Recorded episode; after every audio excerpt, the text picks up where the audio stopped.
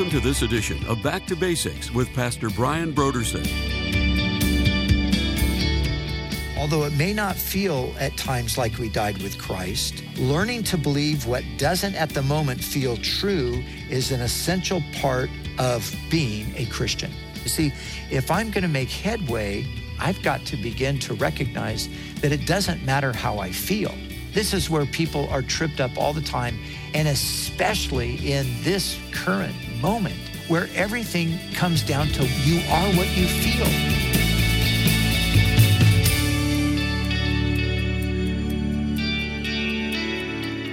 Today on Back to Basics, Pastor Brian continues his study in the book of Colossians. Join us as Pastor Brian begins his teaching on Colossians chapter 3 verses 1 through 4 in a message titled Risen with Christ.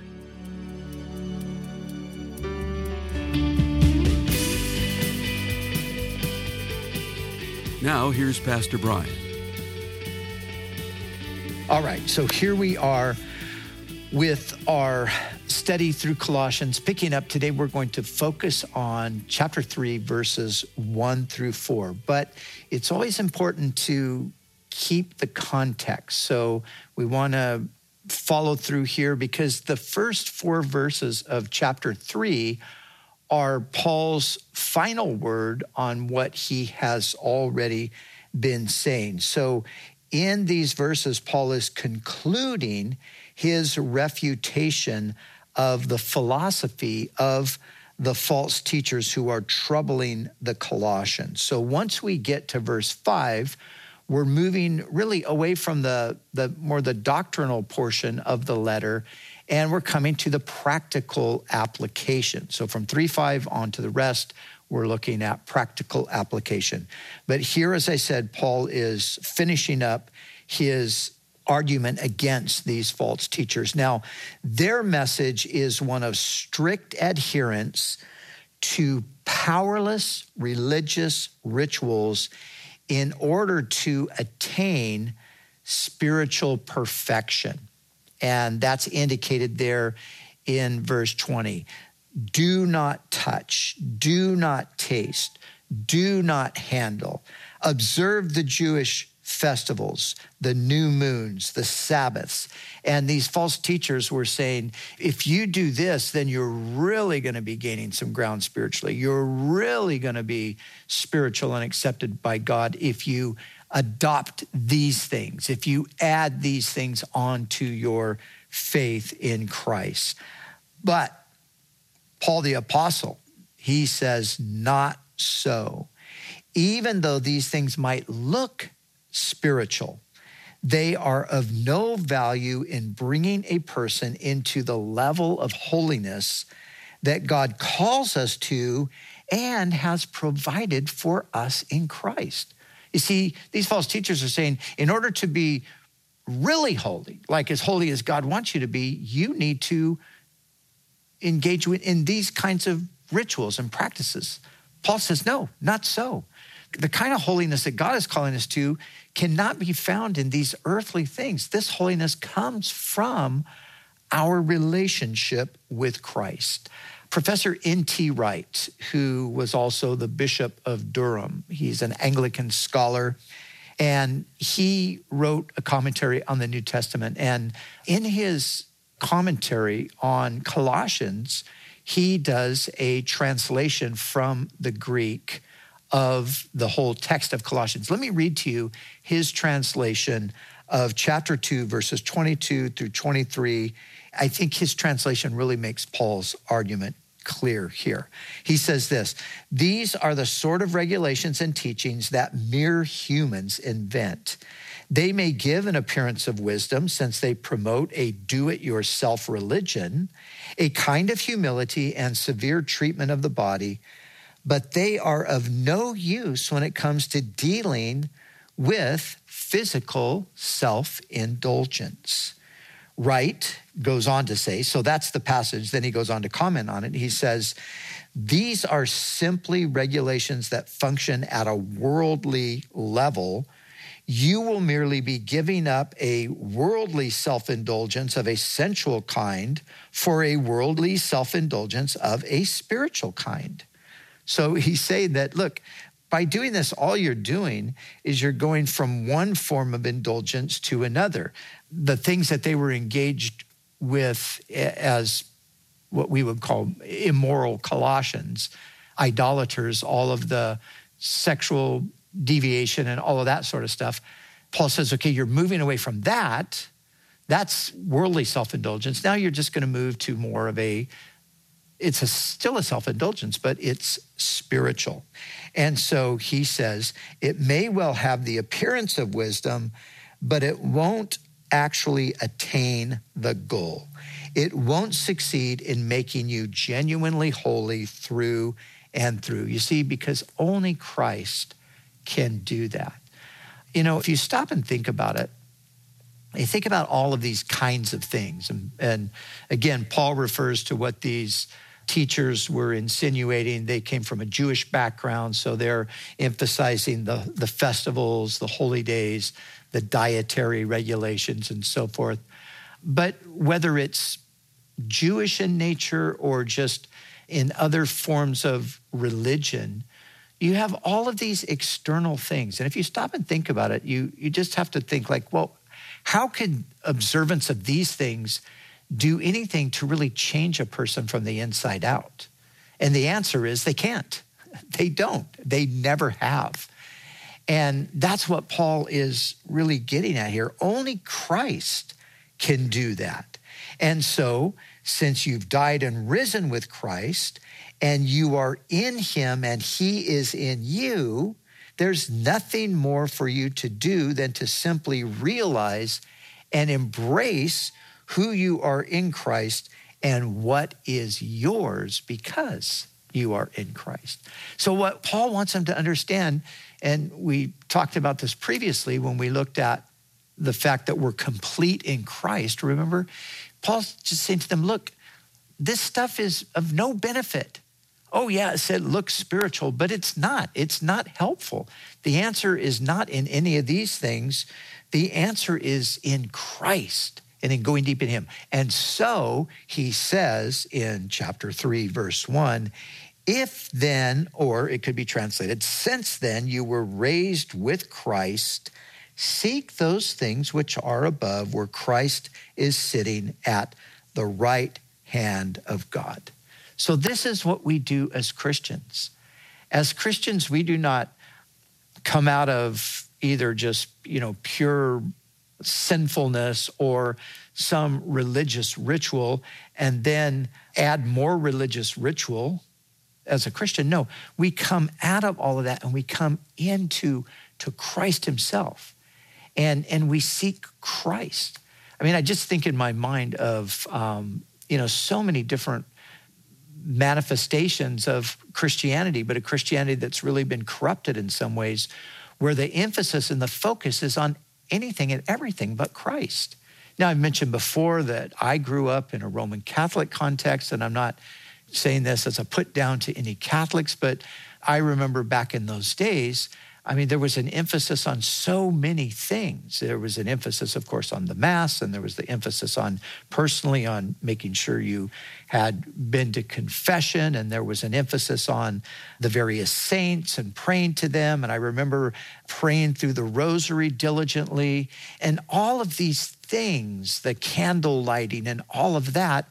But where was Christ? Uh, there, there was no pointing to Christ as the ultimate, and He's the one that we just need to be seeking Him. And that's the problem. And that's the problem that Paul is arguing against here.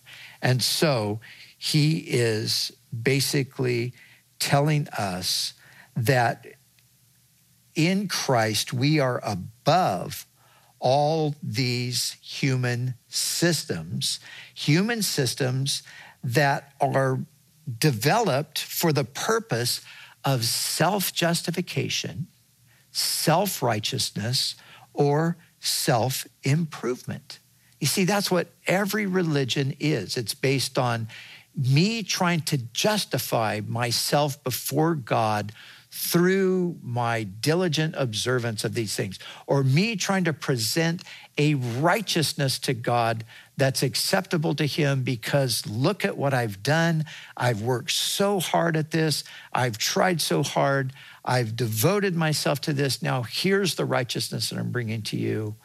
Or God, I I'm just trying to be the best person I can. I've been working on this self-improvement. That's what all of this is. Paul says that's all part of the system that is of the world. He says you have been raised in Christ. So we are basically above all of that. We are not to entangle ourselves in these futile efforts to purify and perfect ourselves. That's what they are. They're futile efforts to purify and, and perfect ourselves. We're not to entangle ourselves in these things, Paul says, but we are to turn away from them completely and seek Christ alone. You see, it's in Christ that all of the spiritual perfection you'll ever need is going to be found in Christ and in Christ alone. Again, let me quote from N.T. Wright. He put it beautifully. He said, You need to come out altogether from the worldly sphere presided over by the elemental spirits, the shadowy powers that operate within the present creation doomed as it is to decay and perish. Now, he's referring back to what Paul said. He said that all of these things do not touch, do not taste, do not handle, all of this stuff, it's all connected to the basic principles of the world or the elemental spirits of the world. And We talked about that in a previous message. Wright here is saying that we just need to come out altogether from that sphere. He says you need to belong instead to God's new world the new creation that is being brought in to replace the old. The truly human life you seek, and when he's talking about the truly human life here, he's talking about the truly human life that, it, that is godly, that we are seeking as the people of God. The truly human life you seek, the life of a genuine, glad holiness that runs right through the personality, is to be found in the new world. And the good news is that if you belong to Christ, you already do belong to the new world. You see, as this is the deal faith in Christ and the religion that we commonly call Christianity, I'll just use that term because it's commonly referred to that. Christianity is as high above the earth as the heavens are as high above the earth all the other religious systems, all of the other ideas about how a person is to get right with God, they're all just firmly planted here on the ground. And that's it. That's why some have, I think, accurately pictured religion as people standing on the ground reaching up to heaven on their tiptoes with their fingers stretched out, doing their best to try to connect to the heavens. That is religion. Paul is saying that's the best religion could do. We have something that's so much higher than that. We're not dealing with the earth anymore. We are in this heavenly thing where Christ is. And so he says then, if you're then raised with Christ, seek those things which are above, where Christ is sitting at the right hand of God. So, this is what we're to do as the people of God.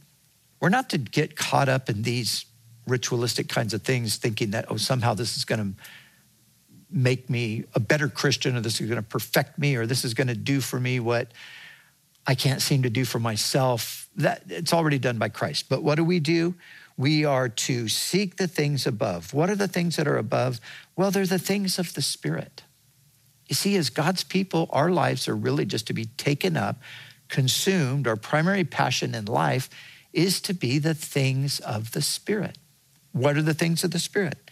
Well, the love of Christ. I'm to seek the love of Christ.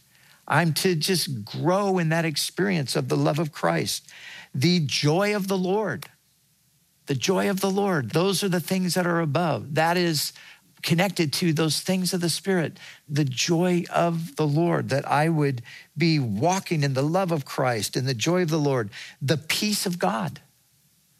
that I would be experiencing the peace of God, living in the peace of God, the fruit of the Spirit.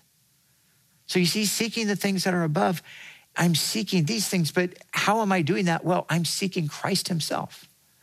And you see, as we seek Christ through His Word, as we take it and as we ingest it, as we seek Christ through communicating with Him in prayer, as we seek Christ through the experience of the other members of His family, and as we hear about the work of God in another person's life, I'm seeking Christ, I'm hearing about Christ, and I'm taking that truth about Christ into my own life. That's what we're talking about. The things of the Spirit, of course, would include the will and the purpose of God. So you see, that's what it means. Seek the things that are above. I'm seeking the things that have to do with Christ. Christ is, at the end of the day, Christ is everything. And so, whatever I'm doing, in, at the end, everything's going back to Him. I'm seeking those things. He says here, set your mind on things above. And the picture of setting your mind here is really to be fixated on. And you know how somebody can get fixated on something? And, you know, sometimes that's not so good. I mean, sometimes people can fixate on a negative thing, but then other people, you know, they, you know, it, there can be a good thing as well. Well, this is a good thing. Be fixated on Christ. Let him be like, this is your primary focus. That's what he's talking about. So set your mind on things above. And then he says this not on the earth. See, again, all of those other things that we just talked about, those are all, they're all connected to the earth. So Paul says, no, don't fixate on those things. Don't set your heart or your affection on those things. Don't think that that's what your relationship with God is about, that you now fixate on these things here and there, these different rituals and these habits and these practices and things. No, that's not it. Because in fixating on that, you, you miss the point. You miss the point of the relationship with Christ. So, not on the things of the earth. Now, let me just say, that this does not refer to the joys and pleasures that God has built into his creation. Now, some people have mistakenly thought that as a Christian, I am just to be so disconnected from the world that I don't enjoy it, that I don't experience any pleasure here, that I just think of the world in negative terms. It's all about sin and darkness and all of that. Well, let's not forget that this is still our Father's world. Despite the fact that it has come under the curse of sin, despite the fact that it is under the indirect dominion of the devil, it's still God's world. And so when Paul says not to set our minds on the things of the earth, like I said, he's not saying that we're to have a disdain for nature or anything like that. Of course, through nature, we can glorify God. We see things that help us to understand even more his glory and his beauty and his wonder and his greatness. So let's just be clear about that. But what he's talking about when he says not on the things of the earth, he's talking about the godless system that dominates human life and civilization. That's what he's talking about. Not to set our minds on those things. And like I said, those things include these religious types of things as well. They're all connected together. Like N.T. Wright said, there, one of them is a sensual worldliness, the other is a spiritual worldliness. And so here we can look more at the sensual part of things, and Paul's going to actually address that when we get to the fifth verse, so that'll come in our next study. But when we think about not setting our affection or, or focusing our attention or fixating on the earth, again, we're talking about the world in the negative sense as a system. And John describes it in his first letter in chapter 2, verses 15 through 17, where he says, All that is in the world, the lust of the flesh, or you could say the desires of the flesh, the lust or desires of the eyes, and the pride of life, these are not of the Father, but they are of the world. So, what is he talking about? The lust of the flesh. He's talking about the passions that drive us, the passions that the world are consumed with. And we see it all around us. And we see it especially in our generation with the issues of sexuality. And, and this isn't new to our generation. Of course, in the first century, they had the same problems with this passion and these sensual lust and desires. And many of the worship means in those days, the, the idolatrous temples and so forth, they revolved around these passions. And so the passions, the desires of the body, sexual, or it could just be greed, it can just be selfishness, those kinds of things. So he's talking about that. He's talking about the lust of the eyes. And you could just define this as possessions. The lust of the eyes. I see that. I desire that. I want to possess that. It could refer to materialism. And then finally, he says the pride of life, which speaks of position. And so these are the things in the world. This is what people fixate on. They want to gain a position in the world, they want to make a name for themselves, they want to have notoriety and so forth. These are the things that those who are earthbound, these are the things they're consumed with. Paul says, not so with you. Don't fixate on the things of the earth, but rather, he says, on the things that are above. And then he says, For you died. For you died. When Christ died, we died with him. That is taught over and over again in Scripture. One of the main things Paul longs for the new Christians to realize is what is already true of them in Christ. Because Christ and his people are so closely bound up with one another, he lays it down as a basic principle what is true of Christ is true of his people. So he died, we died. We died with Christ when he died. Now, it may not feel like that at times, right? Isn't it true that a lot of times we feel like our passions are very much alive? We feel like our desires for the wrong things are very much uh, a part of who we are. This is where we have to understand how this works. As a Christian, Paul tells us that we are to reckon ourselves to be dead to sin.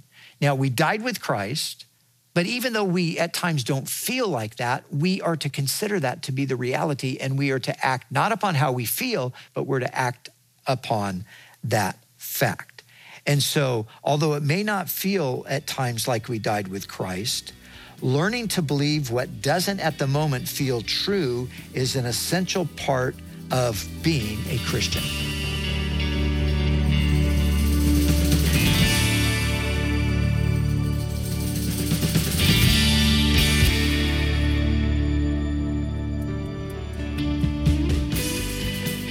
And now let's join Pastor Brian in the studio as he shares about this month's resource on Back to Basics.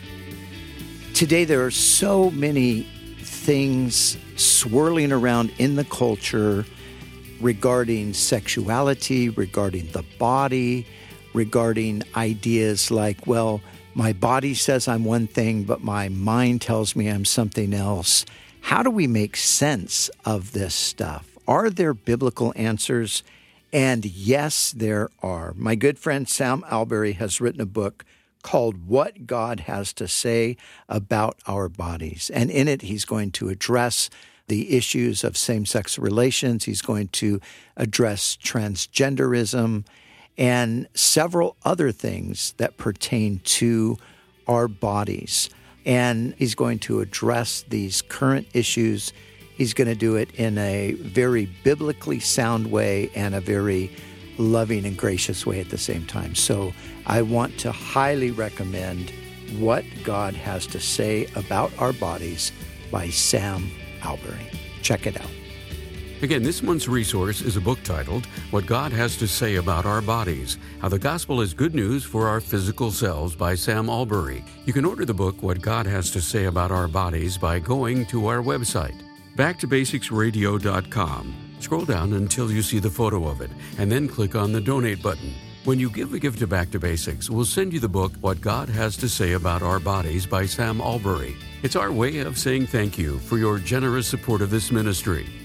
We'd also like to remind you that all of our other resources are waiting for you at backtobasicsradio.com or by calling our request line at 1 800 733 6443. That's 1 800 733 6443. Our desire is to encourage you in your daily walk with God.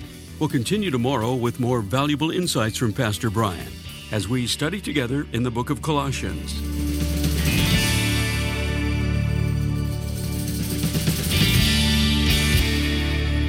Back to Basics is the preaching and teaching ministry of Calvary Chapel, Costa Mesa, California.